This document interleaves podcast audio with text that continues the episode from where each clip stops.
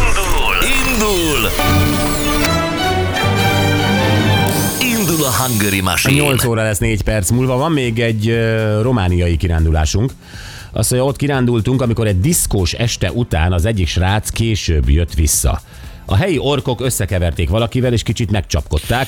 A koleszig eljutottak, ahol a portás a lábam rángatva keltett, hogy verik a haverom. Egy szál boxerban kicsoszogtunk, hogy mi van, szó szót követett, erre megjöttek a rendőrök, akik úgy bevágtak az aróba, és vittek az őrsre. Négy-öt órát ültünk bent, amikor a tanár jött értünk helyi fejesekkel. Úgy leordított ben mindenkit, hogy majdnem tisztelegve engedtek ki. Utána még egy boxerben és egy pulcsiban levitt a piacra is, hogy ne kelljen kettőt fordulni. Ez jó. Az igen. És még egy adományt semmiképpen nem adnék, de munkát igen, mármint a szobi osztálynak. Ha esetleg vállalnak kocsi mosást, mondjuk 1 millió forintért, az úgy jó, szép napot. Biztos. Vigyó, annyira jó fej vagy, én is erre gondoltam, hogy lehet őket túlfizetni, de fizessétek meg a munkájukat és ö, az elérhetőségüket megtaláljátok a Facebook oldalunkon, ott van telefonszám és e-mail cím is, nézzétek meg, és akkor vegyétek fel velük a kapcsolatot, jó? És köszönjük! Gáborral játszunk, hello Gábor, szia! Jó reggel, sziasztok! Jó reggelt, Gábor! Hát jó a kedved, hallom a mosolygós hangodon. Így van. Mitől te? Tök jó, hogy bekerültem, minden nap szoktam próbálkozni. Áha, jó van, oké. És Gá- most először. Jó, szuper, akkor meg is fogod nyerni, állítom. Ö, figyú, Jó, hívunk a címedért. mivel foglalkozol, Gábor? Nem hallok autózajt, ugyanis. Félreálltam. A félreállás. Félreálltam. Éppen munkába megyek, egy iskolában vagyok igazgató helyettes. Ö, Protestáns vagy? Szobi Suli? Protestáns vagyok, katolikus. Tényleg, de nem a szobi suliban vagy, ugye? Nem, nem, Nem, nem, oké. Akarod mondani, melyik suli? nem. Nem, jó, oké, semmi, semmi. Oké, figyú, kezdjük el, segítünk, hogyha kell, jó? Jó, köszönöm. Tessék. hogy mondjam el, hogy akarlak mennyire szeretem a bőröd szagát, ha szívemben élsz, szívem égni fog, legyen a tiéd újra és újra. Az a szagos bőr. Bizony. Jaj, kinek a száma, hogy mondjam el, hogy vágyom rád. Ez az. Szeretem a bőröd illatát. Ú, kik ezek? Kik ezek? Hát ne viccelj.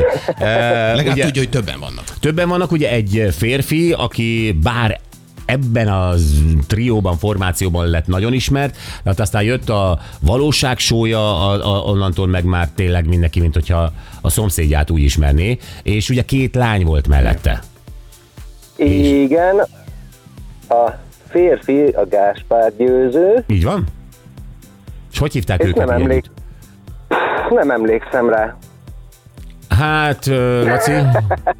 Hát, ja, figyelj, ebben oly, a, a zenekar neve az olyan, mint amit mindig a nők a férfiakon szoktak számon kérni, hogy te, te nem vagy soha, mm, tudod, amikor ilyen gyertyás vacsorát akarnak, de soha nem vagy. Romantik. Köszönöm.